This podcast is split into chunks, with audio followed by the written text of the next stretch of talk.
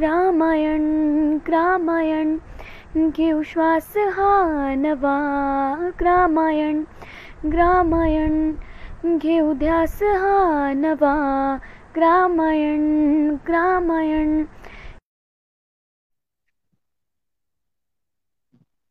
नमस्कार. मी सुमित माइंडकर ग्रामायण तर्फे आपल्या सगळ्यांचं स्वागत करतो. ग्रामायण हा एक किसान केंद्रित व्यासपीठ असं आपल्याला म्हणता येईल. साधारणतः विवेकानंद शारदशक्तीपासून ग्रामायणची सुरुवात झाली. आणि मागील सात आठ वर्षामध्ये ग्रामायणनी वेगवेगळे प्रकल्प हाती घेतले. मागील एक वर्षापासून कोरोनामुळे आपण वैयक्तिक काही उपक्रम करू शकत नसल्यामुळे एक मागील एक वर्षापासून ग्रामायणने आभासी पद्धतीने सृजन गाथा ज्ञान गाथा सेवा गाथा उद्यम गाथा आणि तसं कृषी गाथा अशा विविध च्या स्वरूपात कार्यक्रम घ्यायला सुरुवात केली. तर त्याच मालिकेतील आज कृषी गाथेचं दुसरं पुष्प आज आपल्याला या पुष्पामध्ये भेटायला येतात आहे. चाचेर येथील श्री वीरेंद्रजी प्रेमदासजी बरबटे. वीरेंद्रजी दोन हजार चार सालापासून सेंद्रिय शेतीकडे नैसर्गिक शेती जी असते आपली पाळेकर पद्मश्री श्री सुभाष पाळेकर यांच्या नैसर्गिक शेतीकडे वळले. आज मुख्यत्वे वीरेंद्रजी आपल्या शेतीमध्ये जे उत्पादनं घेतात त्याच्यामध्ये गहू आहे तांदूळ आहे हळद तूर आणि भाजीपाला असं विविध प्रकारची उत्पादनं घेत असतात. तर आज आपल्या या गाथेच्या या पुष्पामध्ये वीरेंद्रजी त्यांचा शेतीतला अनुभव म्हणजे रासायनिक शेती ते नैसर्गिक शेती हा त्यांचा प्रवास जो आहे त्याचा अनुभव कथन करणार आहे. कारण आज साधारणतः सर्वसामान्य शेतकऱ्याला किंवा सर्वसामान्य व्यक्तीला सदैव हा प्रश्न पडतो की नैसर्गिक शेती होऊ शकते का? तर त्या दृष्टीने आज आपण या कार्यक्रमामध्ये वीरेंद्रजीकडनं हा आपला अनुभव जो आहे तो ऐकणार आहोत. वीरेंद्रजी नमस्कार. नमस्कार. आपण आज कार्यक्रमाला सुरुवात करतोय. तर सुरुवात करताना मी तुम्हाला पहिला प्रश्न जो आहे हा विचारील. नंतर हा तुम्ही तुमचा अनुभव सांगाल. की तुम्ही एकोणीसशे ब्याण्णव साली शेतीला सुरुवात केली. तेव्हा तुम्ही जी आपल्या नेहमी परंपरागत होते रासायनिक शेती करायची. तर रासायनिक शेती ते नैसर्गिक शेती हा तुमचा प्रवास पहिले तुम्ही उलगडाल. आणि सर्वसामान्य आम्हाला सर्व लोकांना तुम्ही आपला अनुभव कथन करावं अशी विनंती करतो. सगळ्यांना माझा नमस्कार आणि गुरुपौर्णिमेच्या शुभेच्छा. नमस्कार धन्यवाद. वडिलोपार्जित शेती असल्यामुळे आजोबा नंतर वडिलांनी फक्त दुकानदारी सांभाळली. आजोबा गेल्यानंतर मला शेताकडे नाईलाजाने जावं लागलं. कारण जेव्हाही आम्ही गावाकडे जात होतो तर सुट्टीच्या दिवशी कॉलेज किंवा शाळेतून सुट्टी आली एका दिवसासाठी जायचं सकाळच्या गाडीने जायचं आणि संध्याकाळी वापस यायचं. लाइट जायची तिथे रस्ते धडायचे नसायचे. अशा वेळेस मच्छर चावायचे. तर ह्या सगळ्या म्हणजे इच्छाच होत नव्हती की बाबा तिथं सगळ्या अभाव आहे टीव्ही नाही पंखा नाही धडाचा खपरा कविलीचं घर. ते आजोबा चिळायचे पण आम्ही इच्छाच होत नव्हती जायची. पण आजोबा गेल्यानंतर असं वाटलं की आपली ही वडलोपार्जित शेती आहे. आणि आपल्याला जायला पाहिजे. जेव्हा मी शेतात गेलो आणि समजायला लागलो काहीच नव्हतं समजत. काहीच नाही. अब कड काहीच नाही. जसा तिथे राबणारे जे माणसं होते ते जसे बोलायचे त्यांची भाषा माझ्या भाषेत फरक. मी माझ्या मराठीत जे काही बोलो ते त्यांना समजत नव्हते हसायचे टिंगल उडवायचे. आणि एकाने तर असं म्हणून दिलं की हा फुल पॅन्ट घालून कास्तकारी करायला आला म्हणे. आता फुल पॅन्ट घालून कास्तकारी करणं मला काही समजत नव्हतं. आणि गावातलं गावातले जे पांठेले किंवा चहाच्या ज्या टपऱ्या होत्या तिथं भेट झाली. तर तिथं जो तो येऊन मला असा टोकायचा की बाई कशी शेती करता? आता का लावणार? आहे बैल कसे झुपता? वखर काल म्हणते नागर काल म्हणते डवरा काल म्हणते छकडा काल म्हणते रेंगी काल म्हणते बंडी काल म्हणते. बेड्डी म्हणजे काय? व्यसन म्हणजे काय? म्हणजे ह्या सगळ्या भानगडी म्हणजे अशी गंमत. आणि असेच हो. माझे दोन वर्ष गेले. वैताग आला नागपुरातून तिथं जात होतो. गाव जवळजवळ अडतीस चाळीस किलोमीटर पडतं नागपुरातून. हो. पण वैताग येत होता टाळत होतो. पण तरी जात येत राहिलो. मग म्हटलं यार बटईनी करावा. मग बटईदाराला शोधलं. मग कसं त्याचा तो हिशोब बघितला. तो म्हणे खर्चा तुम्हाला उत्पन्न का आधा आधा असं ते सुरू झालं. त्यानंतर म्हटलं यार पूर्ण ठेक्याने देऊन देऊ एकरीच्या हिशोबाने. त्यावेळेस काहीतरी चार हजार पाच हजार रुपये ठेका होता. त्या हिशोबाने ते दिलं. दोन तीन वर्ष याच्यात गेले. मग जिद्द पेटली. म्हणलं नाही तोपर्यंत बरंच काही मी शिकून घेतलं. शिकून घेतलं आणि माणसाचा त्यावेळेसही अभाव होता. त्या वेळापासून अभाव सुरू होणं सुरू होऊन गेलो होतो. पण जसं तसे माणसं पकडून मी करत गेलो. त्यांच्याच हिशोबाने करत गेलो. फार चुकत गेलो. पण कसं आहे तेव्हा मी रासायनिक करत होतो. आणि रासायनिक करत होतो. एकूण सोळा एकर क्षेत्र आहे. तर मी त्या कृषी केंद्रात जाऊन जे काही आपल्याला लागतं युरिया डीएपी पोटॅश झिंक इत्यादी जे सल्फेटचे प्रकार आहे किंवा केमिकल मधले जे काही प्रकार आहे ते त्यावेळेस मी घेऊन येत होतो. तो दुकानदार मस्त खुर्ची द्यायचा चहा बोलवायचा या या पाटील या. आता पाटील म्हटलं तर मलाही झालं वेगळं वाटत होतं. शहरात आपल्याला कोणी पाटील वाटेल कोणीच नाही म्हणून. बरोबर. तर पाटील म्हटलं बा किती रिस्पेक्ट आहे वगैरे. पैसे नाही ना जे आता अरे काही अडचण नाही दोन चार महिन्यांनी त्याच्या बिलकुल.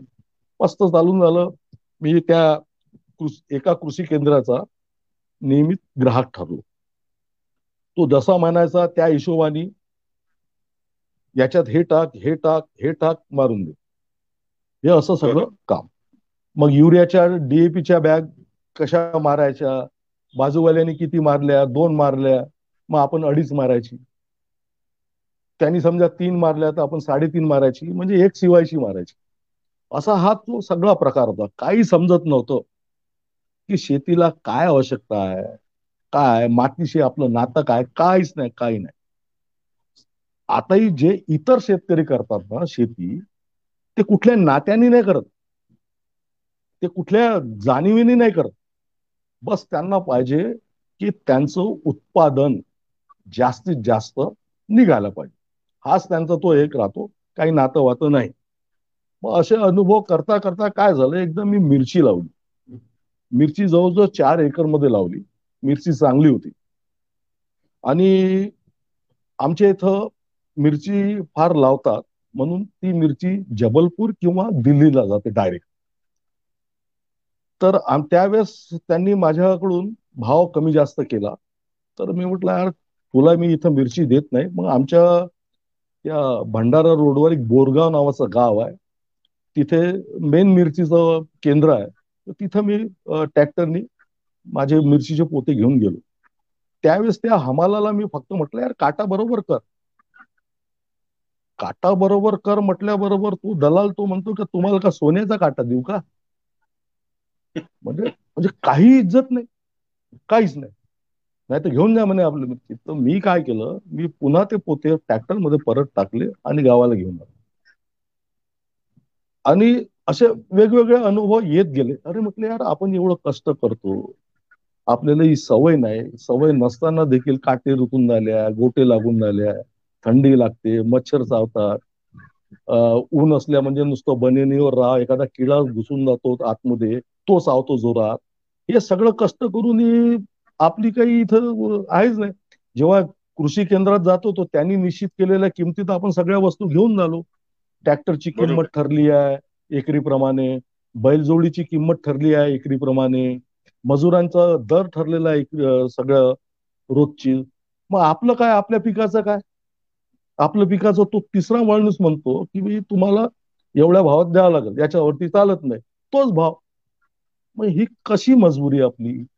आणि असं तर कुठंच नाही आहे जो तो आपल्या वस्तूचं किंमत ठेवण्याचा अधिकार ठेवतो मग आपण काय. मग मग काहीतरी मला वाटलं की काहीतरी यार वेगळं करायला पाहिजे तर मी शोधात होतो.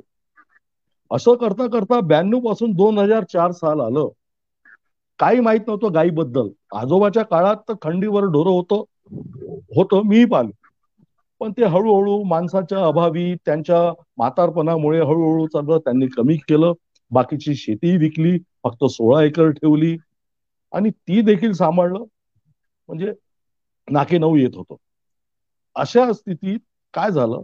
नागपूरला पूज्यश्री सुभाष पाळेकर यांचं एक दिवसाचं सरपंच आणि उपसरपंच यांच्यासाठी शिबिर होतं. आणि माझ्या गावाचा जो उपसरपंच होता तो म्हणजे चलता का तुम्ही? एक शिबिर आहे असं असं आहे. हा त्याच्या आधी एक गोष्ट सांगतो. काहीतरी वेगळं करावं म्हणून आणि मी कन्सल्ट आणि शोधत होतो. बरेचसे एक्सपर्ट लोक मिळाले.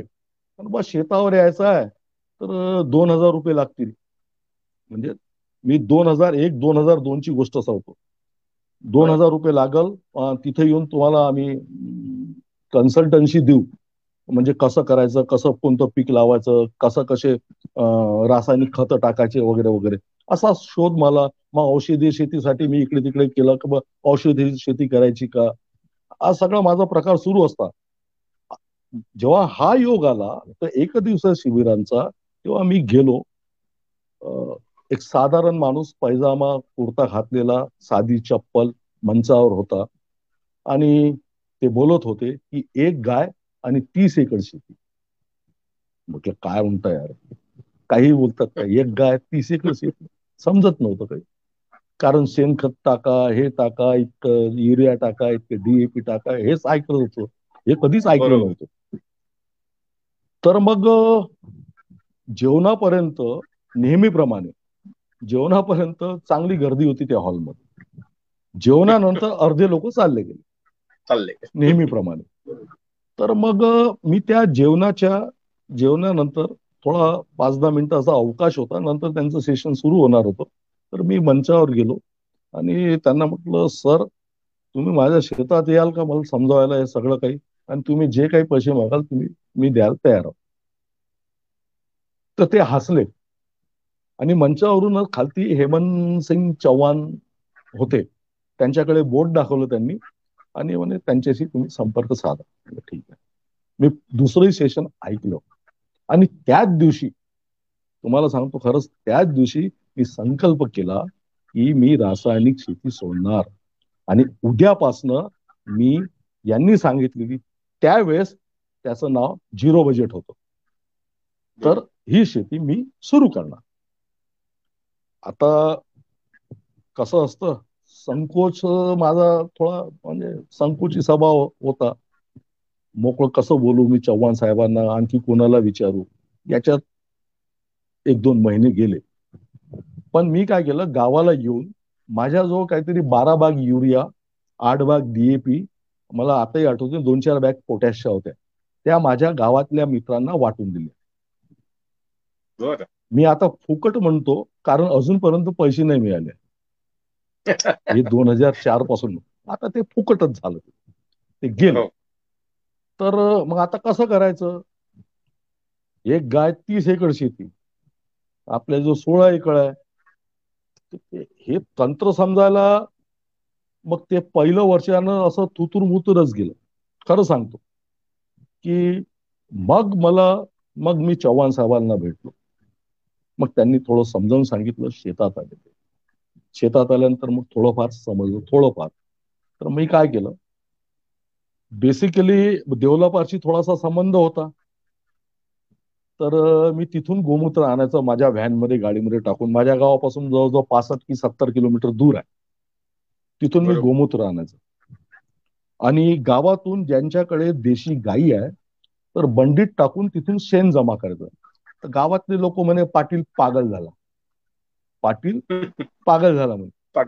म्हणजे शेण जमा करून झाला आता गावातला गावरानी शब्द सांगतो शेण डोहारून राहिला म्हणे. बरोबर. आणि असे ना कधी कास्तकारी होते का म्हणे? पागल झाला म्हणे साला काही बी करते म्हणे. सगळं ऐकत होतो मी.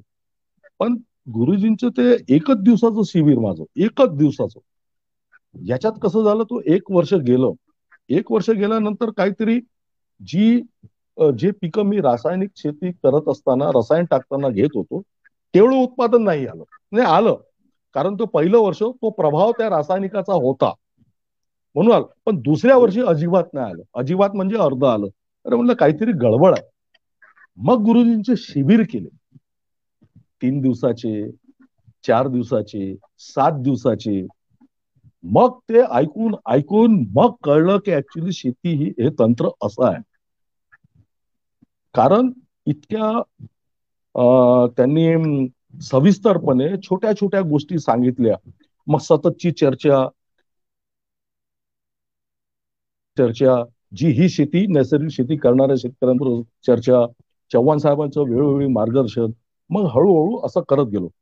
पण देवलापारचा असा अनुभव आला की त्यांनी असं म्हटलं की मी तू शंभर लिटर दीडशे लिटर असं गोमूत्र घेऊन जातो तर एक काम करणं तू दहा गाई घेऊन जायचं अरे म्हटलं गाई इथं हस्तपुष्ट आहे एकदम.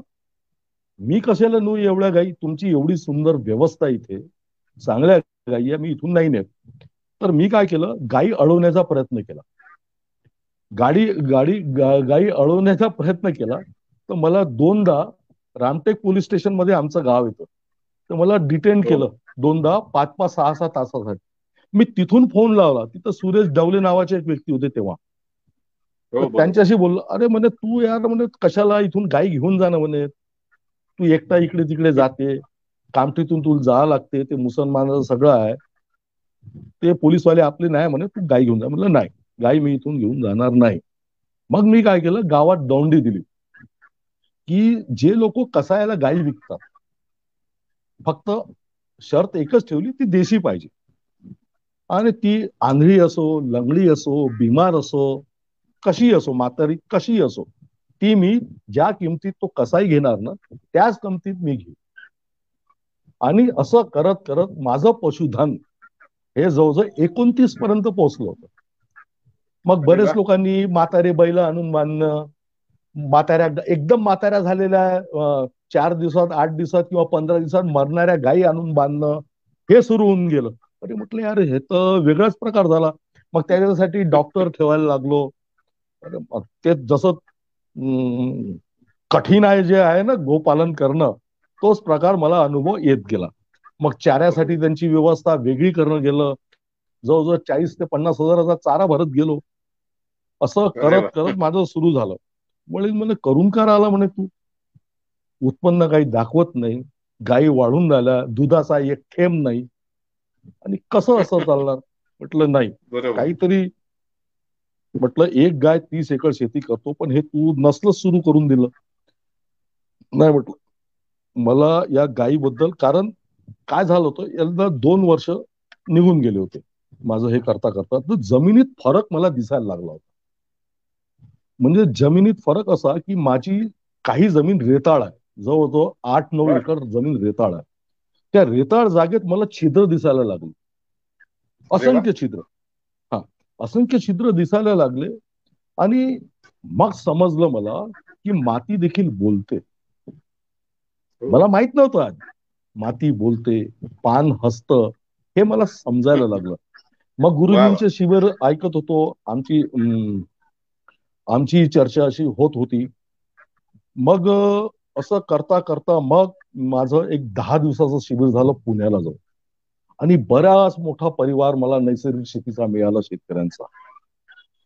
मग तिसऱ्या वर्षापासनं मी जो रासायनिकचं उत्पादन मी जे घेत होतो त्यावर त्या लेवलवर आलो. हा. पण त्याच्यात फरक दाखवतो तुम्हाला. आधी जेव्हा रासायनिकचं करत होतो तेव्हा ते बियाणं बियाणं देखील रासायनिक किंवा हायब्रिड होते. बरोबर. है ना? मग आता काय झालं? मी देशी बियाणाचा शोधात आलो. जसं माझं मुख्य पीक धान आहे. मग धानाच्या जुन्या व्हेरायट्या कोणत्या? त्याच्या शोधात. मग मग त्याच्यात तुम्हाला पौष्टिकता पाहिजे. पूर्ण विटॅमिन्स मिनरल्स पाहिजे. तर मग त्याचं उत्पादन कमीच येणार. पण त्याचा स्वाद त्याच्या त्याच्यातले विटॅमिन त्याच्यातलं चांगले गुणधर्म त्याचे मग त्याची जोपासना सुरू केली. मग असं करता करता हा प्रवास सुरू झाला. आणि आता आता एक एक वेगळी जैवविविधता एक एक वेगळं हास्य म्हणजे आमच्या शेतकऱ्याच्या चेहऱ्यावर कुठलाही किती मोठा शेतकरी असो हो असं मनमुक्त हास्य नसतं. पण आम्ही समाधानी झालो. हा असा माझा रासायनिक ते नैसर्गिक शेती वळण्याचा प्रवास मी संक्षिप्तपणे तुमच्यासमोर मांडला वा. वीरेंद्रजी आता तुम्ही हे सांगताना जे सांगितलं की जमीन बोलते पानं हसतात या गोष्टी आणि एक तुम्हाला जे मानसिक समाधान मिळायला लागलं नैसर्गिक शेतीत आल्यावर पण एक सर्वसामान्य शेतकऱ्याच्या मनात एक नेहमी सदैव भीती असते. की आपण जर म्हणजे रासायनिक शेतीच्या बदली नैसर्गिक शेती जर केली तर आपल्याला उत्पादन मिळत नाही. आणि उत्पादन मिळत नाही. आणि आजकाल कसं आलंय की सगळ्या गोष्टी कॅश क्रॉप हा जो विषय कॅश आला. म्हणजे प्रत्येकात एक मूल्य आधारित सगळ्या गोष्टी यायला लागल्या. तर तुमचं अनुभव काय की खरंच खूप फरक पडतो का? हो फरक बराच फरक पडतो.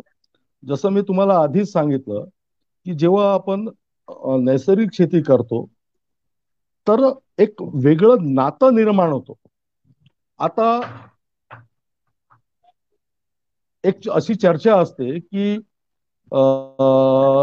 भारत कहा बसता है? एक म्हण होती की गाव में बसता म्हणजे भारत गाव में बसता ग्रामीण संस्कृती आपली कशी होती? एक पाहुणा आला तो पाहुणा पहिल्या घरी जायचा त्याला गुळ पाणी द्यायचं त्यांना आस्थेनी चौकशी करायची.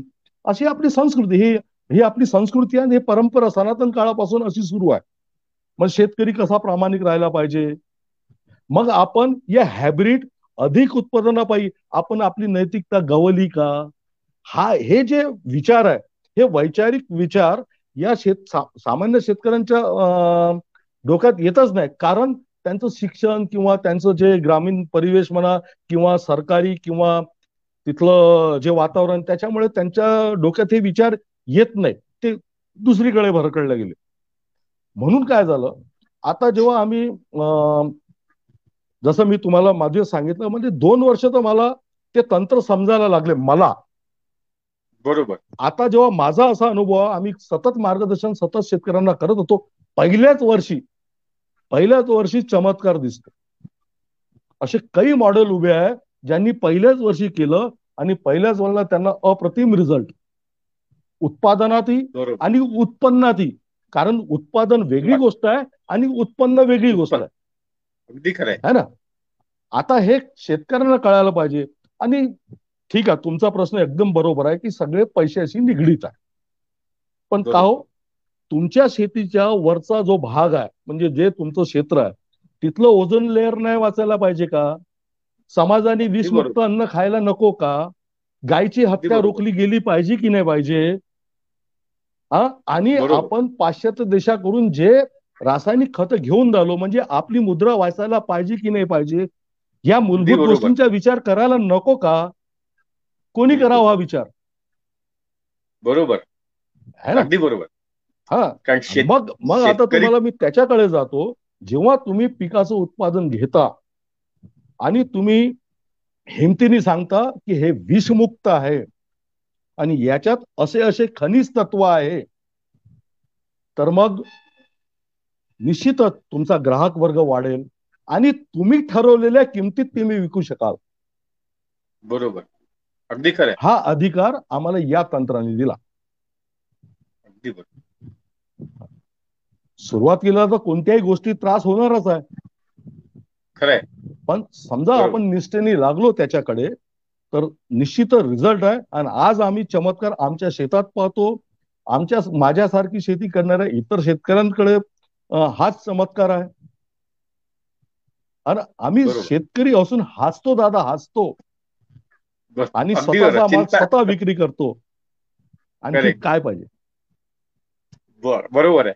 वीरेंद्रजी एक अजून दुसरा एक असा मनामध्ये नेहमी एक संशय म्हणा किंवा असा एक प्रश्न असतो की जसं तुम्ही मगाशी म्हणाला की झिरो बजेट नॅचरल फार्मिंग हा पाळेकर गुरुजींचा पहिला म्हणजे एक शब्द होता की पाळेकर गुरुजी म्हटलं की झिरो बजेट नॅचरल फार्मिंग वेगवेगळ्या गावांमध्ये याचे असे वेगवेगळे गट निर्माण झाले चर्चा व्हायची आणि त्या लोक अनुषंगाने लोक शेतीकडे म्हणजे वळले परम आपल्या परंपरागत शेतीकडनं झिरो बजेट नॅचरल फार्मिंगकडे तर मी तुम्हाला एक प्रश्न म्हणजे म्हणजे माझ्याही मनात तो प्रश्न आहे की एकदम झिरो बजेट नॅचरल फार्मिंगमध्ये आपण कम्प्लिटली म्हणजे चेंज ओव्हर करू शकतो का?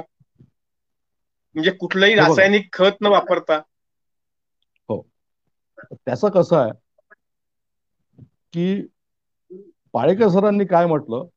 एक शेतकरी साधारण शेतकरी ज्याच्या जो दोन एकर ते दहा एकर जमीन आहे. बरोबर? त्याची बायको त्याचे कुटुंबातले लोक जे सकाळी शेतात जातात आणि संध्याकाळी त्याच्या परत येतात. हा शेतकरी आहे सामान्यतः. बरोबर. माझ्यासारखे शेती असे बटन बंद करून उभे धुऱ्यावर उभे राहणारे शेतकरी नव्हे. तो त्यांचा प्रश्न झाला. शेतकरी तोच आहे जो त्याच्या घरचं पूर्ण कुटुंब त्याच्या सोबत राहणारे इतर मजूर वर्ग बरोबर काम करतात. तेव्हा. जेव्हा तुम्ही हातात. इरा नाही घेत तोपर्यंत तो देखील काम करणार नाही. अगदी खरंय खरं? तर झिरो बजेटचा अर्थ काय? की बा मुख्य पीक कोणतं तुमचं? आणि त्या मुख्य पिकातच सहपिकं कोणते? त्याची कशी रचना करावी? सहपिकातून मुख्य पिकाचा खर्च झिरो करणं. बरोबर. अगदी बरोबर. सहपिकातून मुख्य पिकाचा खर्च झिरो करणं. उदाहरणार्थ माझ्याकडे मुख्य पीक आंबा आहे. फक्त वर्षातून एकदा येतो. अगदी आहे.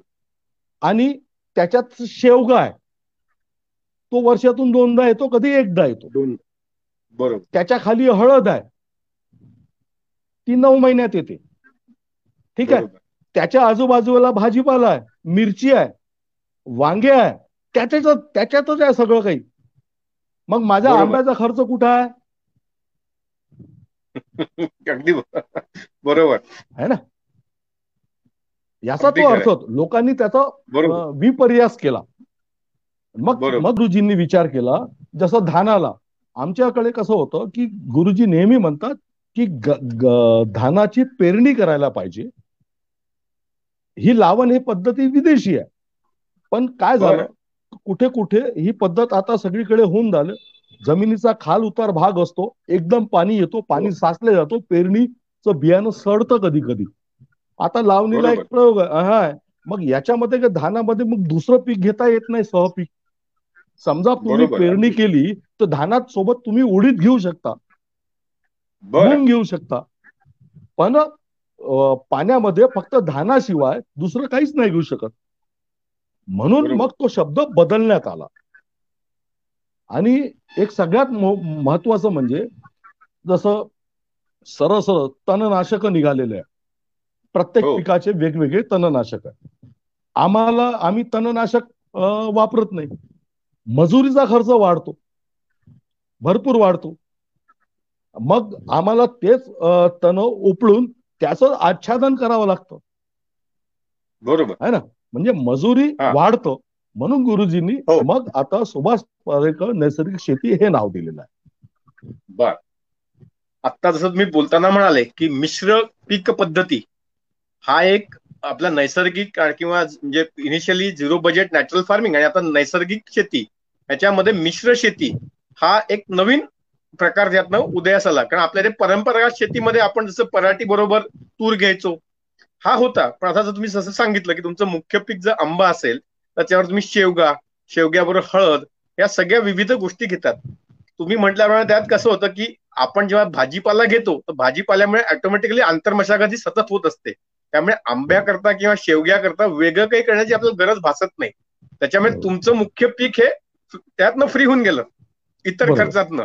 कारण तुमच्या इथे रेग्युलर आपण जे आरडी म्हणतो आवर्ती ठेव असते बघा. दर महिन्याला आपण ती टाकत असतो आणि वर्षाच्या शेवटी काही अगदी छोट्या व्याजासकट आपण ती रक्कम परत घेत असतो. तसं आता ही भाजीपाला जी आहे ही आपली आवडती ठेव झाली. आणि म, शेवगा म्हणा की आंबा म्हणा हे आपलं फिक्स डिपॉझिट झालं. असं म्हणायला काही हरकत. नाही. बिलकुल. कारण ह्याच्यातनं तुम्हाला मिळणारच आहे. कमी हो. जास्ती होईल पण तुम्ही त्याच्यावर खर्च काही केला नाही त्यानं उत्पन्न तर होणार आहे. म्हणजे शेतकरी एका दृष्टीने आश्वस्त आहे की भले त्याचा आंबा साथ न देऊ पण शेवगा साथ देईल. शेवगा नाही तर भाजीपाला साथ देईल.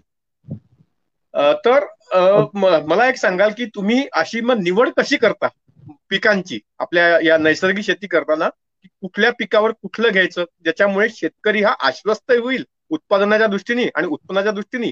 आणि ते एक दुसऱ्याला पूरकही राहील. त्याच्यावर थोडस मला. माझं मुख्य पीक जे तुम्हाला सांगतो हे धान आहे. बरोबर. आता सध्याच्या अवस्थेत माझ्याकडे चार प्रकारच्या व्हेरायटी आहेत. अच्छा. हा. आणि चारही प्रकार तुम्हाला सांगतो मी. सगळ्या जुन्या आहे जसं चिन्नोर आहे काला नमक आहे दुबराज आहे रामजिरा आहे. म्हणजे अशा हा अशा व्हेरायटी आहे आता या धानामध्ये मुख्य पीक धान असल्यामुळे याच्या बांधावर समजा आपण सीताफळ आणि शेवगाची लागवड केली. बर. मग हो. शेवगाच्या आणि सीताफळीचा पाला कुठं पडेल? बांधीत पडेल. बरोबर. त्याला फळं लागेल बांधावर लागेल. हो. सीताफळापासून आणि शेवगापासून होणारं उत्पन्नातून काही ना काही तर खर्च धानाचा निघेल. बरोबर. है ना? हा एक प्रकार झाला. दुसरा जसं माझा दुसरा प्लॉट आहे आता याच्यामध्ये मी दोन एकरचे दोन भाग केले. म्हणजे एक एक एकर. एका एकरामध्ये आंबा शेवगा आपोआप लागलेला कडुनिंब त्याच्याखाली हळद त्याच्याखाली. तूर हा आणि हळदीच्या दोन्ही भागेला रांगेत तूर चार चार फुटावर. आणि तुरीच्या खालती आता मी मिरचीची लागवड करीन. बर. हा त्याच्यातच. झेंडू लावीन. अच्छा. आता झेंडूची रोपं माझे होऊन झाले मोठे. झेंडू लावीन. बरोबर आहे. आता मला सांगा तुम्ही आंबा झाला शेवगा झाला हळद झाला मिरची झाली तूर झाली झेंडू. बरोबर. आता माझी हळद ही वायगाव आहे. हो. पण वायगाव हळदीचं आमच्या या तंत्राने त्याच्यातलं जे औषधीय तत्व हे वाढलं. म्हणजे काय झालं? त्याच्यातलं जो मुख्य घटक आहे कुरकुरमींचा हा माझा हो. सहा टक्केच्या जवळजवळ आहे. अरे वा. हा आणि त्याची विक्री मी स्वतः आमच्या नागपूर नॅचरल मधून औषधीय हळद म्हणून आम्ही विकतो एक हजार रुपये किलो. अरे वा. हा आणि सतत डिमांड आहे संपून जाते. आणखी काय पाहिजे? बाहेर तुम्हाला हळद मिळते अडीचशे रुपये किलो. अडीचशे रुपयापासून अगदी बरोबर. बरोबर आहे? तुम्ही त्या हो. हळदीला घ्या हातात घ्या तुम्हाला तेल लागेल. तुम्ही सुगंध घ्या. बरोबर. आता तसंच माझा भाताचा प्रकार आहे. नव्वद रुपये किलो एकशे दहा रुपये किलो हे माझे ठरवलेले भाव आहे. बरोबर. मग? आणि माझा अठ्ठा हा अठ्ठा राहतो माझ्या एका एकरात आठ ते दहा क्विंटल तांदूळ झाला पाहिजे. अरे वा. झालाच पाहिजे. तुम्ही कॅल्क्युलेशन करत बसा. बरोबर बरोबर. है ना? हो. तर म्हणजे कुठेही कमतरता जी असते ती तुम्हाला भाव जर समजा एखाद वेळा जर कुठे कमी उत्पादनही झालं रासायनिक शेतीच्या कंपॅरिझनमध्ये तरी तुम्ही जसं सांगितलं की तुम्ही आता खरे बळीराजे आहे. तुम्ही तुम्ही तुमच्या हिशोबाने तुमचा रेट ठेवता आणि त्या दृष्टीने विक्री करता. तर आता जसं तुम्ही सांगितलं की ही पॅटर्न पद्धती जी आहे ही शिकण्यासाठी सर्वसामान्यांना त्यांनी काय करावं? म्हणजे कारण कसं की तुम्हाला दोन हजार चार साली पाळेकर गुरुजींना भेटायचा योग आला. प्रत्येकाला असा योग येईल का सांगता येत नाही. तर अशा शेतकऱ्यांनी काय करायला पाहिजे? पाळे आमची एक टीम आहे सर पाळेकरांनी एक अशी टीम तयार केली जे वरिष्ठ शेतकरी आहे जसे. चव्हाण साहेब आहे वेगवेगळ्या भागात वेगवेगळे हो. वरिष्ठ लोक आहेत. ते आपापल्या परीने फार प्रयत्न करून राहिलेले आहे अशा वेळेस शेतकऱ्यांची तुम्हाला एक सांगू का मी? शेतकऱ्यांची ही मानसिकताच नाही आहे आम्हाला. शंभर शेतकरी नको एका वेळेस. एकच पाहिजे. पण तो. निष्ठावान पाहिजे. त्यांनी लबाडी करायला नको. आता लबाडी करणारे लोक भेटले. आता काही असे शेतकरी भेटले की करतात एक एकर आणि सांगतात उत्पन्न दाखवतात पाच एकराचं. हा असेही करणारे आहे ना. असे शेतकरी नको. याची. काही आवश्यकता नाहीये. शेतकरी असाच पाहिजे की बा तू तू त्या जमिनीला आई मानतो का? त्या गाईला आपली आई मानतो का? आईला तुम्ही आग लावता का हो? बरोबर. तुम्ही पीक जाळण्यासाठी आग लावता पिकाचे अवस्था झाडण्यासाठी तुम्ही आग लावता? तुम्ही. तुम्ही एकदम जहाल जहाल वीज टाकता तुम्ही शेतात? कसं काय सुचतं तुम्हाला? ही अक्कल. नंतर आली बरं मला. मी हे आधी करत होतो. करतो माहीत. तेव्हा मला कळलं अहो लहानपणापासून सगळ्यांचा आई वडिलांचा पाच पाच गाईला फक्त स्पर्श करून असं करणारे आम्ही लोक. आता बरोबर. समजलं गाईचं काय महत्त्व आहे. जेव्हा जैवविविधता दिसते माझ्या शेतात मुंगूस आहे साप आहे उंदीर आहे रानमांजर आहे रानडुक्कर आहे हा? असंख्य पक्षी आहे. कोणाच्या शेतात आहे कुठल्या एखाद्या रासायनिकच्या शेतात आहे दाखवा मला. बरोबर. हे माझं उत्पादन नाही आहे का? हे माझं उत्पन्न नाहीये का? अगदी बिलकुल. माझ्या छोट्याशा गावात ब्याण्णव कडुनिंबाचे झाड माझ्या जवळ आहे. अरे बापरे. मग 92. अठ्याहत्तर टक्के ऑक्सिजन कडुनिंब माझ्या गावाला मी पुरवून आलो. मी नाही ते झाड पुरवून आलो. झाड पुरवठा बरोबर. मग ही अक्कल कोणी दिली? या या तंत्राने दिली. नाहीतर मी रासायनिकच्या कापून फेकून दिले असते. अगदी बरोबर. है ना? अगदी खरं आहे अगदी खरं आहे. हे जे ही जी ही जी श्रीमंती आहे ही श्रीमंती कुठं आहे रासायनिकमध्ये बरोबर. नाहीये. हा. अगदी खरं आहे. ही जोपर्यंत ही भावना लोकांना कळणार नाही काही लोक आताही मूर्ख म्हणतात ना कसं आहे दादा की जोपर्यंत मार्केटिंग व्यवस्था चांगली होत नाही. बरोबर. हा. दुसरी गोष्ट आम्हाला सरकारकडून काही अपेक्षा नाहीये. आम्हाला फक्त एवढंच पाहिजे की आमचा आमचा माल याचं लेबॉरेटरी टेस्टिंग करून आम्हाला एवढी सुविधा द्यावी की आमच्या. आमच्या मालामध्ये काही रेसिड्यूज आढळतात का?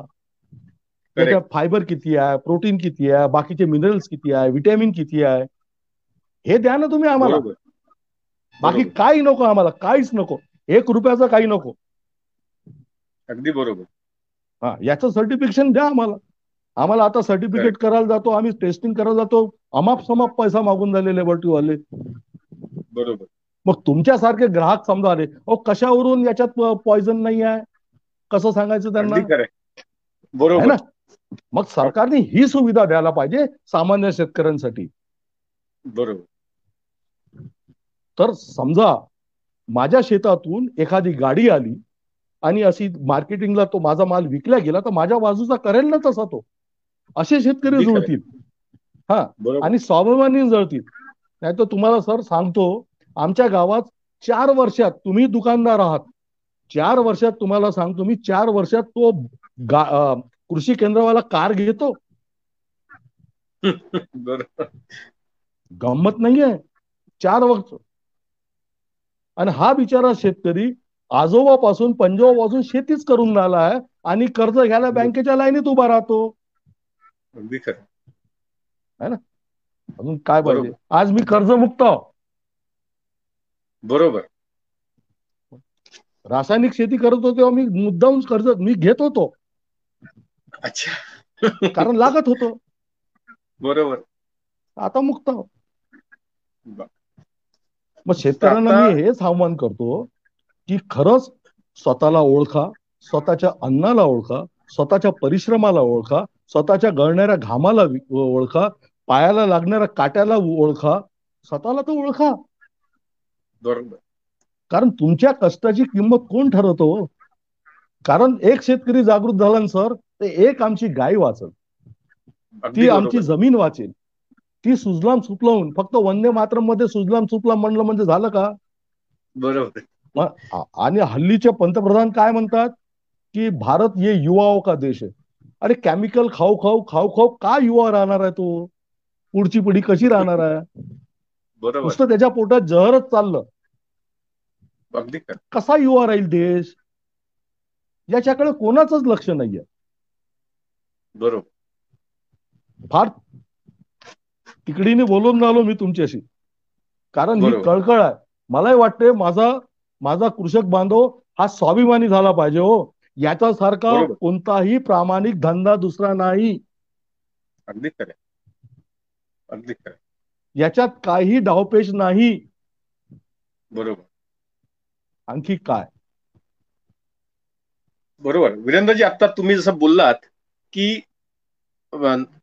आता काय झालं की पर- जुन्या काळातले आपले जे आपले वाडवडील होते हे नेहमी सांगायचे की शेती कोण म्हणजे केव्हा होईल की जेव्हा दोन पायाचे पक्षी किंवा दोन पायाचे प्राणी चार पायाचे प्राणी पक्षी यांना आपापला हिस्सा दिल्याशिवाय आपल्या म्हणजे उरेल ते आपलं पण मधल्या एक आपण जेव्हापासून हरित क्रांती नंतर ओपन इकॉनॉमी या विषयाकडे जेव्हा वळलो तेव्हापासून काय आलं की कॅश क्रॉपला खूप महत्त्व आलं आधी आपण कॅश. क्रॉप म्हणून कापूस घ्यायचो तर आपल्या विदर्भातल्या शेतीमध्ये पराठी आणि तुराटी जवळपास सगळीकडे असायची मग पराठी तुराटी जाऊन त्या जागी सोयाबीन आलं की. सोयाबीन कॅश क्रॉप झालं कारण शंभर दिवसात एकशे वीस दिवसात काही अर्ली म्हणजे शॉर्ट टर्म व्हरायटी आल्या त्या नव्वद दिवसात सोयाबीन आला आणि लगेच पैसे मिळायला लागले हातामध्ये. कापूस म्हटलं की तुम्हाला आठ नऊ महिने वाट पाहावी लागायची. पहिला वेचा दुसरा वेचा. हे सगळं होत असताना तुम्ही आपण एक शेतकरी म्हणून विषमुक्त शेतीकडे आपण वळलो. आता जसं तुम्ही सांगितलं की तुम्ही कळकळीनी तुम्ही एका आपल्या पोट तिडकीनी आपलं सगळं काबाड कष्ट आपण शेतात करतो. पण जेव्हा मार्केटिंगचा पार्ट येतो तेव्हा तो शेतकरी कुठेतरी थोडासा हिडमोड होतो किंवा हिरमुसला होतो. कारण जसे मनापासून नैसर्गिक शेती करणारे लोक आहे तसं तुम्ही सांगितलं तसं एक एकर शेती करायची आणि व नैसर्गिक शेती दाखवून त्याला आपलं आमच्या कर्क्युमनचं प्रमाण सिक्स पॉईंट फाईव्ह आहे किंवा आमचा तांदूळ पूर्ण ऑर्गॅनिक आहे सेंद्रिय आहे असं म्हणून त्याची किंमत लगेच शंभर रुपये करायची. अशांची पण संख्या काही कमी नाहीये. कारण व्यक्ती तितक्या प्रकृती असतात. तर जसं आपण वेगवेगळे आपण गट निर्माण केलेले आहेत नैसर्गिक शेती करणाऱ्यांचे असा एक दबाव गट जर निर्माण झाला आणि जसं तुम्ही म्हंटल की सर्टिफाय जर झालं आणि ते कुठून होईल तर कृषी विभागाकडनं सर्टिफाय होईल. पण कृषी विभागाकडनं सर्टिफाय करताना कधी कधी वाईट अनुभव येतात. तर असे काही तुम्हाला वाईट अनुभव आलेले आहेत का? हो ना. आता बघा जेव्हा कृषी विभागाचं काही राहिलं आधी काय केलं कृषी विभागांचं मी आभार मानतो. कारण जेव्हा दोन हजार चार नंतर मग आपण पिकवलेला माल कुठं विकायचा? मोठा प्रश्न होता. मग कस तरी आपले स्वतःचे संबंध मग पाच सहा पासनं कृषी विभागाच्या संयोगाने आम्ही तीन दिवसाचं एक शिबिर नागपूरला भरवत होतो. त्याच्यात मग कसं होतं की आम्ही यायचं बाकीचे सेंद्रियच्या नावाखाली दुसरी यायचे आणि असे सगळं तो गोळ बंगल काम चालायचं. पण त्यांनी साथ दिली आम्हाला जवळजवळ चार ते पाच वर्ष. मग हे तीन वर्षात माल शेतकरी बरं तिथं असा अनुभव आला सर की ज्याला बोलता येईल तो विकेल. ज्याला आपली वस्तू दाखवता येईल त्याच्याबद्दल काही सांगता येईल तो विकेल. बिचारे शेतकऱ्याला बोलताच येत नव्हतं. तो समजा मी सत्तर रुपये किलोनी तांदूळ विकून झाला तर माझा बाजूचा त्याला न बोलता येताना नाही मी सत्तर विकतो. तो सामोरवाला त्याला दोन प्रश्न विचारा. त्याला बोलता येत नव्हतं. तो शेतकरी विचारा. हे सगळं अनुभव आल्यानंतर मग चव्हाण साहेबांना एक त्यांची आयडिया त्यांनी आम्ही बरेच ठिकाणी गेलो. बऱ्याच ठिकाणची मदत मागितली. कोणी उभं ठेवलं कोणी उभं नाही ठेवलं. बरेच लोकांनी आश्वासनं दिली. मग आम्ही दहा लोकांनी दहा दहा हजार रुपये करून स्वतःच नागपूर नॅशनल उघडलं. गेल्या पाच वर्षापासून आमचं नागपूर नॅशनल मस्त चालू आहे. आणि साडेचारशे शेतकरी आमच्याजवळ जुळलेले आहे अरे वा. बरं याच्यात एक पद्धत अशी केली की आम्ही एक कामं वाटून दिले. चव्हाण साहेब आणि मी आम्ही फील्ड वर्क बघतो.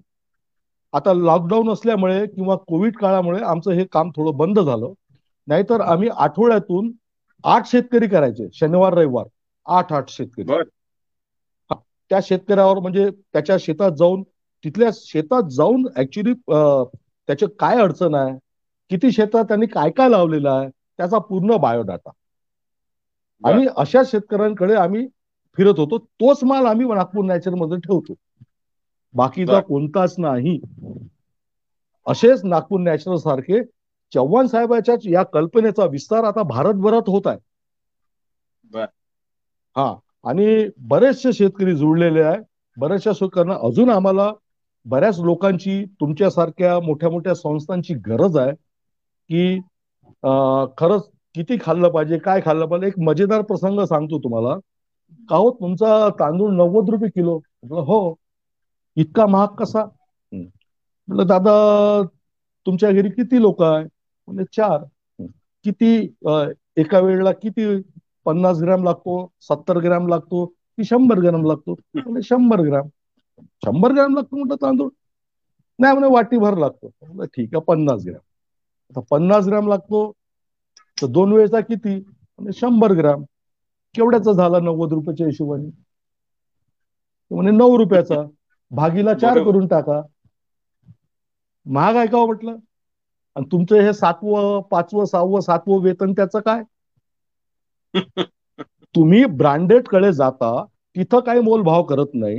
हॉटेलच जाता तिथं काही करत नाही. शेतकऱ्याकडून झालं ती बिचारी बाई अगर वीस रुपये किलो टमाटर विकत असेल बाराले देते का? पंधराले देते का? ही कोणती मानसिकता आहे समाजाची? बरोबर. मग आम्ही वीस मुक्त देऊन झालो. आम्ही एक हिताची कल्पना करतो समाजाच्या हिताची. तर आम्हाला अधिकाराने आम्ही ठरवलेल्या किमतीत का नाही विकावं आम्ही? तेच आम्ही समजा ऑर्गेनिकच्या जे मोठे मोठे स्टोर आहे ऑर्गेनिकचे ऑर्गेनिक या नावाखाली ते लोक तर लुटून झाले कोण त्यांना सर्टिफाईड करून झालं कोण त्या शेतकऱ्यांच्या शेतात जाऊन पाहून झालं बरोबर. आहे ना? हा सगळा वेंधळा कारभार सुरू आहे. म्हणून आम्ही सगळ्या ग्राहकांना आमंत्रण देतो की आमच्या शेतात एकदा जरूर या. पहा आनंद घ्या आमचं मन पहा. आमच्यासोबत मातीत बसून जेवण करा. आणि मग. तो स्वाद आणि ती आमची पद्धत तुम्हाला आणि लोक जुळून झाले आमच्याशी बरोबर. एवढंच आहे. हळूहळू होत आहे. कुठली ऍडव्हर्टाईज नाही कुठलं पॅकेजिंग मटेरियल नाही. कारण आम्ही सामान्य लोक हो. आम्ही. एखादी कोणी कंपनी नाही मोठी किंवा आशीर्वाद नाही आमच्यावरती. करून झालो आपल्या जितकं होतं तेवढा प्रयत्न करण्याचा प्रयत्न बरोबर. वीरेंद्रजी आता एक प्रश्न असा आलेला आहे आपल्या. बघणाऱ्यांना की दरवर्षी कोणती ना कोणती नैसर्गिक आपत्ती येत असते. त्याच्यामुळे पीक आपलं आलेलं कधी कधी तोंड हाताश तोंडाशी आलेलं पीक चाललं जातं. या पीक गेलं की जे कर्ज घेतलं असतं ते कर्ज अंगावर असतं डोक्यावर कर्ज असतं ती मग शेतकरी संघटना किंवा राजकीय कार्यकर्ते कर्जमाफी करतात मोर्चे करतात. सरकार त्याच्यावर काहीतरी तुटपुंजी मदत देते. ती कधीच ती शेतकऱ्याच्या दृष्टीने उपयोगी नसते किंवा त्याला ती त्याच्या म्हणजे त्याला त्यातनं काही कर त्याचं नुकसान भरपाई होईल हे अशी नसते. मग हे जे दुष्ट चक्र आहे हे कसं आपल्याला नैसर्गिक शेतीच्या ह्याच्यात थांबवता येईल?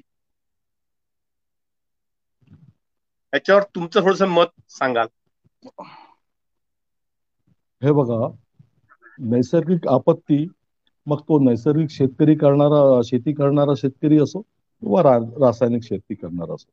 दोघांवर सारखी तिथं त्या निसर्गाला तो भेदभाव नाही आहे. बरोबर. कारण मग अशा वेळेस काय होतं जेव्हा तुम्हाला म्हटलं की मी मिश्र पीक आहे काही पिकाची अवस्था मोठी असते काही पिकाची अवस्था छोटी असते. अशा वेळेस या मिश्र पिकातून एक दोन पिकं आपले वाचतात. बरोबर. हा आमच्या याच्यात तो फायदा होतो जसं आंबा. ठीक आहे आंबा झडला तो शेगवा येईल माझा. समजा हळद माझी चार महिन्याची झाली आहे तिला काही नाही होणार. ती समजा आताच लावली आहे आणि पाणी तुडुंब दहा दिवस भरलेलं आहे मग ते कंद सरतील हो. पण इतर वेगवेगळे पिकं वेगवेगळ्या स्टेजवर असल्यामुळे त्याच्यातून आम्ही जो एकसारखं पीक पद्धती वापरतो तो रखडला जातो नैसर्गिक आपत्तीमुळे. आमचा थोडाफार तरी अर्धा म्हणजे पन्नास टक्के तरी बचाव होऊ शकतो. बरोबर. म्हणजे असं म्हणता येईल आपल्याला की नैसर्गिक शेती किंवा या पद्धतीमुळे शेतकरी जो दुष्ट चक्रात अडकलेला आहे कारण का आता की कॅश क्रॉपच्या याच्यामध्ये तो मागे लागल्यामुळे तो एकच पीक घेत असतो. की जसं. आता ज्याच्याकडे अल्पभूधारक आहे एक अडीच तीन एकर शेती आहे तो आपल्या तीन एकरमध्ये चार एकरमध्ये फक्त सोयाबीनच लावतो. बरोबर. तर अशा जर तुमच्या म्हणजे आता तुम्ही जी पद्धत सांगितली त्यात मिश्र पद्धत असल्यामुळे जसं कुठलं ना कुठलं पीक हे साथ देऊन जाईल. असं त्यामुळे तो या दुष्टचक्रात अडकण्यापासून वाचेल. वाच शंभर टक्के नुकसान होण्याच्या ऐवजी त्याचा पंचवीस टक्के नुकसान होईल पण त्याला पंच्याहत्तर टक्के या पन्नास टक्के तो वाचवू शकेल. तर याच. अनुषंगाने मी मला एक विचारतो की जसं आता तुम्ही बोललात की साडेचारशे शेतकरी तुमच्याशी जोडल्या गेलेले आहेत. नागपूर नॅचरलच्या. मार्फत. डायरेक्ट जोडल्या गेलेले आहेत. बरोबर आहे? दुकानाशी बरोबर आहे. साडेचारशे शेतकऱ्यांना एक तुमचा मंच उपलब्ध झालेला आहे. त्यांना कुठल्याही सरकारी खात्याची किंवा कुठल्या सरकारी संघटनेची सर्टिफिकेशनच्या भानगडीत न पडता ते. नागपूर नॅचरलशी जोडल्या गेल्यामुळे नागपूर नॅचरलचा जो विश्वास निर्माण झालेला लोकांच्या मनामध्ये की नागपूर नॅचरल म्हणजे चांगलंच उत्पादन आपल्याला मिळेल. तर याच्या दृष्टीने अजून नवीन शेतकरी कसे जोड जोडल्या जातील किंवा जोडल्या जावे असं तुमचा काही प्लान आहे का येणाऱ्या हो, काळामध्ये? येणाऱ्या काळामध्ये आमचा तोच प्लॅन आहे की समजा कोरोना हा पेंडॅमिक काळ निघाल्यावर सगळं सुरळीत झाल्यावर स्वतः गुरुजी बाहेर निघतील. त्यांचे जे आता त्यांचं तर जसं आपण वेबिनार करून झालं तसेच त्यांचं सुरू आहे आठवड्याचं. पण जो प्रभाव व्याख्यानातून होतो प्रत्यक्षात. तो तसा याच्यातून नाही होत. तर ते निघतील. आम्ही जसं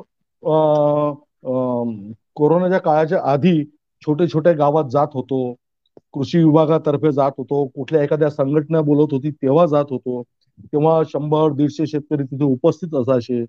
असे महिन्यात चार पाच गावात आम्ही नक्षित नवीन गावात जातो तिथले लोक जुळायचे. संपर्क असायचा. असं सतत कारण एक वस्तू सतत जेव्हा आपण हॅमरिंग करत नाही सतत त्यांच्यावर तोपर्यंत ते वळत नाही. आणि कोणाची तर हिंमतच नाही होत ना. कारण त्यांना बिचारांना दोष देऊन होत नाही. चार एकर पाच एकरचे शेतकरी त्यांना म्हणा आता तू खत टाकूच नको. आता फक्त हे जीवामृत कर बीजामृत कर हेच कर. तर त्यांची हिंमत होत नाही. मग त्यांना आमचे जे उभे मॉडेल आहे ते मॉडेल पाहण्यासाठी त्यांना घेऊन जाणं त्यांना तिथं प्रत्यक्षात दाखवणं. मग तो जो प्रभाव पडतो ना सर तो ऍक्च्युली मग वळतात शेतकरी. अन्यथा नाही. तुम्ही कितीही भाषण द्याल ना तो कोणी येत नाही. बरोबर. फक्त तुम्हाला चित्र उभं झालेलं पाहिजे तुमच्या शेतात. तेव्हाच कळेल. याच ह्याच्यामध्ये कडीमध्ये तुम्हाला पुढचं अजून थोडस विचारतो. जसं कोल्हापूर जवळ एक कणेरी मठ आहे. कणेरी मठानी एक एकरी लखपती योजना. असा एक त्यांनी मॉडेल डेव्हलप केलं होतं की एका एकरामध्ये तिथे गुंठा पद्धती असतं. एक एकर म्हणजे चाळीस गुंठे. तर चाळीस गुंठ्यामध्ये वीस गुंठ्यात ऊस असं वेगवेगळं एका गुंठ्यामध्ये गोपालन एका गुंठ्यामध्ये भाजीपाला एका गुंठ्यामध्ये आपली फुल फुलं शेती असं वेगवेगळं त्यांनी ते मॉडेल डेव्हलप केलेलं आहे. की तुम्ही जर एक एकरामध्ये या पद्धतीने केलं तर साधारणतः एक लाख रुपये तुम्ही एकरी कमवू शकता वार्षिक. ग्रामीण भागामध्ये एक लाख हे बऱ्यापैकी चांगली रक्कम आहे. तर आपल्या पद्धतीमध्ये जे अल्पभूधारक आहे अडीच एकर तीन एकर आता आपल्या इथे मोठे शेतकरी फार कमी उरलेत. पाच एकर तीन एकर चार एकर अशांची संख्या वाढते आहे. तर अशा याच्यामध्ये तुम्ही आपल्या अशा अल्पभूधारक शेतकऱ्यांना असं काही आपल्या इथे मॉडेल डेव्हलप करता येईल का? सर आहे ना. याच्यावर मला एकदम एकदम जास्त बोलता येणार नाही. कारण आदरणीय चव्हाण साहेबाचा हा विषय आहे. तुम्हाला स्पष्ट सांगतो. आणि हो. एकरी तीन लाख रुपये. बर. आणि मॉडेल आहे सर आहे प्रत्यक्षात. हा. आणि आता पाळेकर सरांचं एक जंगल मॉडेल आहे. अच्छा. जंगल मॉडेल मध्ये तुम्हाला काळे मिरे जायफळ हे सगळं ह्या मसाल्या पिकापासून आंबा मोसंबी संत्रा शेवगा फन्नस हे सगळं आहे. बर. हळद आहे मिरची आहे अद्रक आहे सगळं. सगळे मॉडेल आहे कलर त्याचे चित्र आहे काही लोक करून राहिलेले आहे आणि त्याच त्यांचं आठवड्याचं एक व्याख्यान दर आठवडी होतं. आता त्या जंगल मॉडेलवरच काम सुरू आहे. की की किती पैसे मिळायला पाहिजे? बरोबर. तर म्हणजे एक अल्पभूधारक शेतकरी सुद्धा या आपल्या नैसर्गिक शेतीतनं हा आर्थिकदृष्ट्या संपन्न होईल. आणि त्याच्याबरोबरच जसं आता आपण बोललो की मिश्र पीक पद्धतीमुळे तो या जे कर्जाचं दुष्टचक्र आहे याच्यात मुक्त होईल. आणि जर तुम्ही म्हणाले याच्यात थोडस थोडस आणखी सांगतो. जे अल्पभूधारक किंवा पाच एकरापर्यंत शेतकरी असतात ना ते बियाणापासून तर रासायनिक खत आणि केमिकल पर्यंत हे उधारीत घेतात. बरोबर. आणि हा उधारीत घेतल्यानंतर काय होतं? तो पेन्सिलने लिहितो पेन्सिलने. त्याचं बिल बिल. ते बिल त्याच्याचकडे असतं याला नाही देत तो. कधी मिळत नाही. ठीक आहे. बरोबर. हा आणि जेव्हा धान निघाली किंवा एखादं मुख्य पीक निघालं बा तुझे पैसे मी देईल असं त्याचं कमिटमेंट असतं. त्याला ते दोन ते तीन पर्सेंट व्याज लावतो. जेव्हा तो पैसे देतो. ठीक आहे? त्यानंतर काय होतं जेव्हा तो ट्रॅक्टर वाल्याकडे जातो त्याची उधारी त्यानंतर तो माझं धानाचं क्षेत्र आहे तो मिल मिलवाळा आपलं वेगळं तंत्र लावतो आणि ह्या सगळ्या कचाट्यातून पडला आणि त्याचं जे उत्पादन निघतो मग तो तेरवीत जातो मैतीत जातो लग्नात जातो साक्षगंधात जातो बिमारीत खर्च येतो त्याचे शोक पाणी ह्या सगळं म्हणजे असं असं आहे सगळं. याच्यात तो पिसल्या जातो. त्याच्यावर बरोबर. काहीच नाही राहत. पुन्हा तुम्हाला दुसऱ्या वर्षी त्या कर्जाच्या लाईन मध्ये उभा राहतो. बरोबर. हे चक्र सुरू आहे. आणि याच्यातच त्याला म्हणते धन्यता वाटते. याच्यात समजा तुम्ही टोकायला गेले ना तर त्याच्यासाठी ही नवीन गोष्टी नाही. हे असंच चालते म्हणते. हेच करावं लागते. बरोबर. हा. म्हणून आज तुम्हाला या कार्यक्रमात बोलण्यामागचं कारणच हे आहे. की सर्वसामान्य जे अल्पभूधारक मध्यम भूधारक जे शेतकरी आहेत त्यांनी या दुष्टचक्रातनं बाहेर पडावं. त्या दृष्टीने तुमच्या लोकांना माहिती व्हावी की खरं असं करता येतं. कारण आताचा एक प्रश्न आला की गावागावांमध्ये शेतकऱ्यांच्या मुलांना शेती करावीशीच वाटत नाही आजकाल.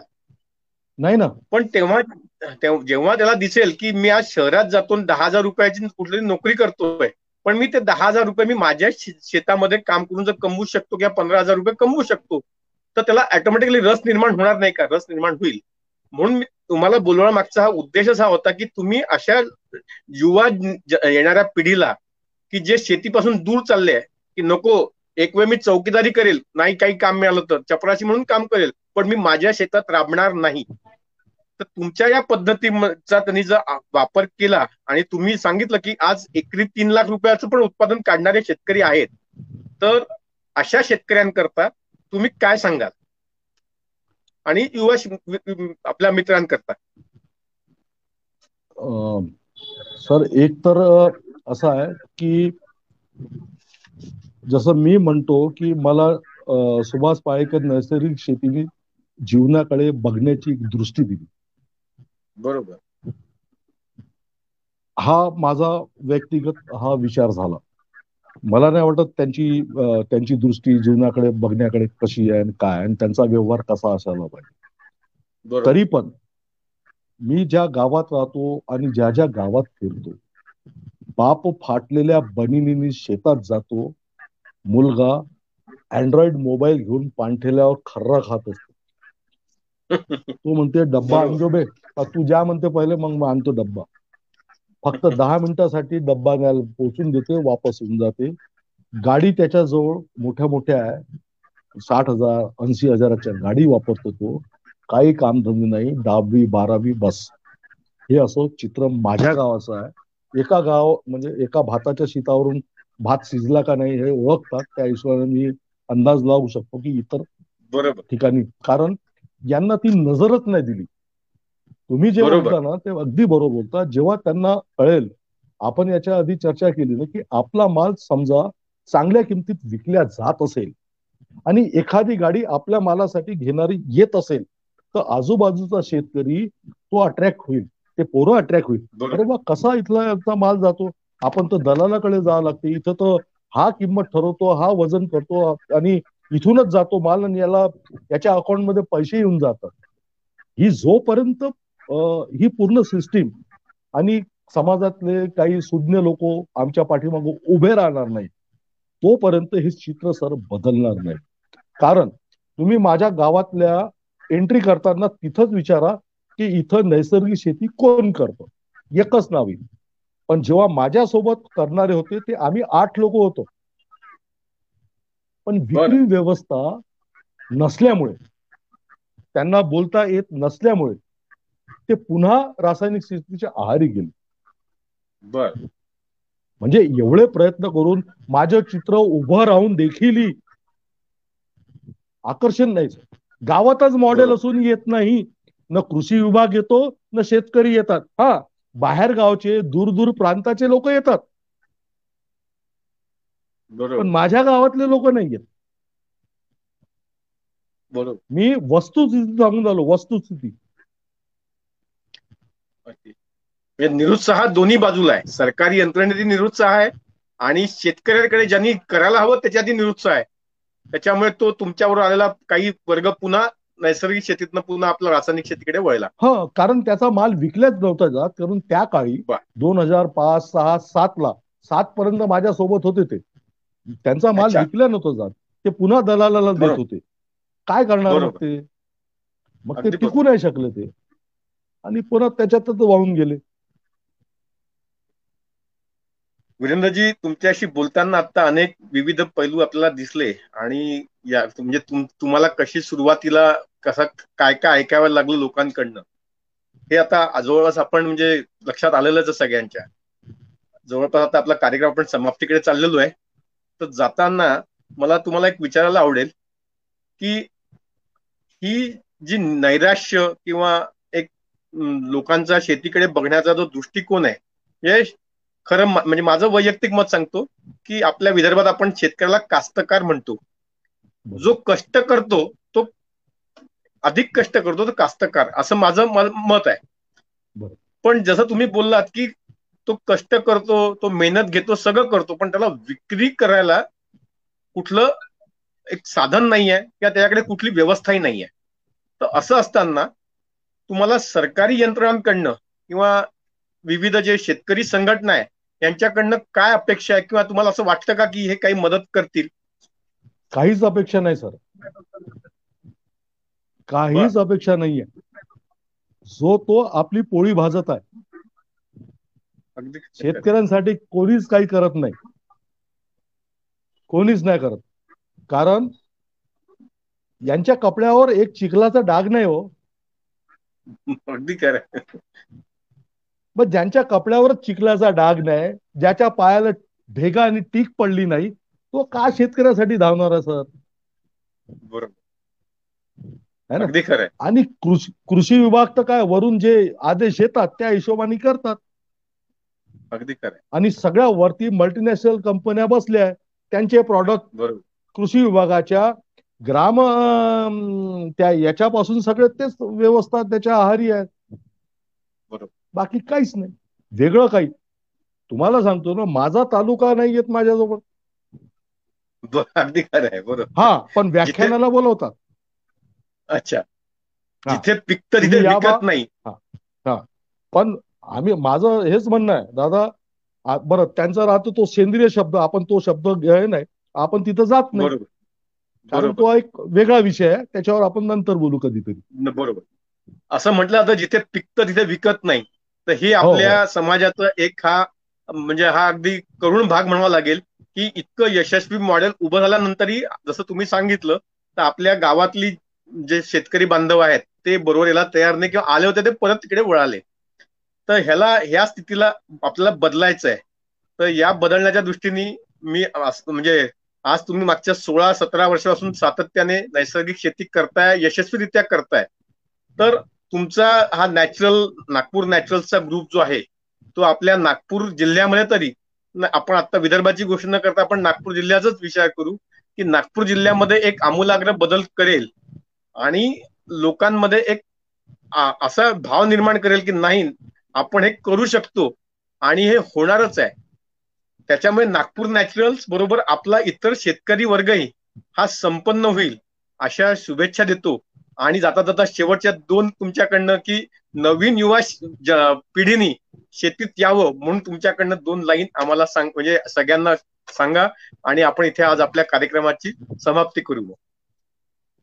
मी सगळ्या शेतकरी बांधवांना आणि जे नवीन शेतकऱ्यांचे पोरं आहे किंवा ज्यांना शेती करण्याची इच्छा आहे खरंच शेतीकडे या. ती माऊली आपली वाट बघून झाली आहे. कशी शेती करावी? तुम्ही ठरवायचं आहे. का करायचं कुणाची गुलामी करायची? की स्वतंत्र आणि स्वावलंबाने जगायचं? हीच तुम्ही विचार करा. खरंच चमत्कार आहे. एकदा अनुभव तर घ्या. धन्यवाद. वीरेंद्रजी फार रोचक आणि म्हणजे नवीन पद्धतीचा कसा फायदा होतो हे आज तुमच्या बोलण्यातनं सगळ्यांना जाणवलं. आणि हेही दिसलं की शेतकरी हा चिंताक्रांत शेतकरी नाही आहे तो एक आनंदी आणि आपण जे करतोय ते अगदी योग्य रीतीने करतो व्यवस्थित करतो असा संतुष्ट शेतकरी आणि संतुष्ट असल्यामुळे ती एक परिपूर्ण व्यक्ती आम्हाला बघायला मिळाली. कारण आजपर्यंत सगळे शेतकरी आणि विदर्भ म्हटला की आत्महत्याग्रस्त शेतकऱ्यांचा प्रदेश कुठला तर विदर्भ. पण अशा विदर्भामध्ये असेही आमचे शेतकरी बांधव आहे की जे आज मन मन लावून आणि अतिशय प्रसन्नतेने शेती करतात आहे. आणि आज काहीतरी करायचं म्हणून करत नाहीये. तर अशा ह्याच्यात तुम्ही एक आशेचा किरण आमच्या सगळ्यांकरता. आणि आम्ही आशा करतो की तुम म्हणजे स्वतः वीरेंद्रजी आणि त्यांचा नागपूर नॅचरल ग्रुप एक विदर्भामध्ये चांगलं उदाहरण सेट करेल आणि विदर्भातल्या ज्या तळागाळातले शेतकरी आहेत की जे अजूनही मागे पडलेले समाजाच्या मुख्यधारेपासून त्यांना पुढे आणेल. आणि त्याच्याकरता जी काही मदत लागेल ती म्हणजे त्याच्याकरता ग्रामायण सदैव तुमच्या बरोबर राहील. आणि तुम्हाला शुभेच्छा आमच्या आणि आमच्याकडनं मदतीची केव्हाही तुम्हाला काही गरज भासली तर ग्रामायण सदैव तुमच्या बरोबर आहे. अशी तुम्हाला शुभेच्छा देतो आणि आज आपल्या कार्यक्रमाला आपण इथे विराम देऊ. आणि तुमच्या तुम्ही जसं म्हटलं तसं मी सगळ्या मी देखील सगळ्या- संपूर्ण टीमचा मला इथे एक मंचावर बोलायचा एक मला तुम्ही एक काय म्हणतात त्याला संधी दिली. आणि माझं जे काही मी बोललो ते तुम्ही शांतपणे ऐकलं इतर शेतकऱ्यांनी ऐकलं. मी खरंच तुमचा फार फार आभारी आहे आणि आभार व्यक्त. आणि आपण मी आज आपले बघतील किंवा नंतरही बघणार असतील त्या सगळ्यांना एकदा मी पण ग्रामांतर्फे आवाहन करतो की वीरेंद्रजींचं जे मॉडेल आहे की वीरेंद्रजींची शेती आहे ती एकदा वैयक्तिक बघावी. कारण शेती हा विषय असा आहे हा लॅबमध्ये किंवा ऑनलाईन होणार नाही. जोपर्यंत तुम्ही ते शेतात जाणार नाही आणि जोपर्यंत त्याच्यात तुम्ही स्वतः अनुभव घेणार नाही तोपर्यंत त्याची तुम्हाला व्याप्ती करणार नाही. तर ग्रामायणतर्फे सगळ्या बघणाऱ्यांना मी पुन्हा एकदा विनंती करतो आणि एक आव्हान करतो की वीरेंद्रजींच्या याला तुम्ही भेट द्या. वीरेंद्रजी सदैव तत्पर असतात मदत करायला आणि माहिती आणि त्याच- त्याच्याकरता जी लागेल म्हणजे टेक्निकल हे ऍडवाइस करायला तर सगळ्यांनी त्याचा जरूर लाभ घ्यावा आणि आपली विदर्भातली शेतकरी आणि शेती ही कशी प्रगत होईल आणि संपन्न होईल याचा याच्याकरता एक हातभार लागेल असं म्हणून इथे आपण आज कार्यक्रमाला विराम देऊ. विनंदनजी तुम्ही आपल्या वेळात वेळ काढून आलात. आम्हाला आम्ही म्हटल्यावर लगेच होकार दिला. याच्याकरता संपूर्ण ग्रामायण परिवारातर्फे आपले आभार मानतो आणि आपल्याला धन्यवाद देतो. आणि तुमच्या पुढील कार्यक्रम सगळ्या कार्यक्रमाला शुभेच्छा देतो. धन्यवाद. खूप खूप शुभेच्छा. धन्यवाद.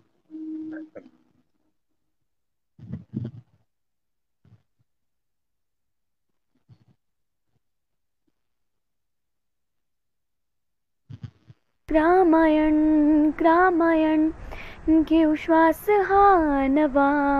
रामायण ग्रामायण घेऊ ध्यास हा नवा. रामायण रामायण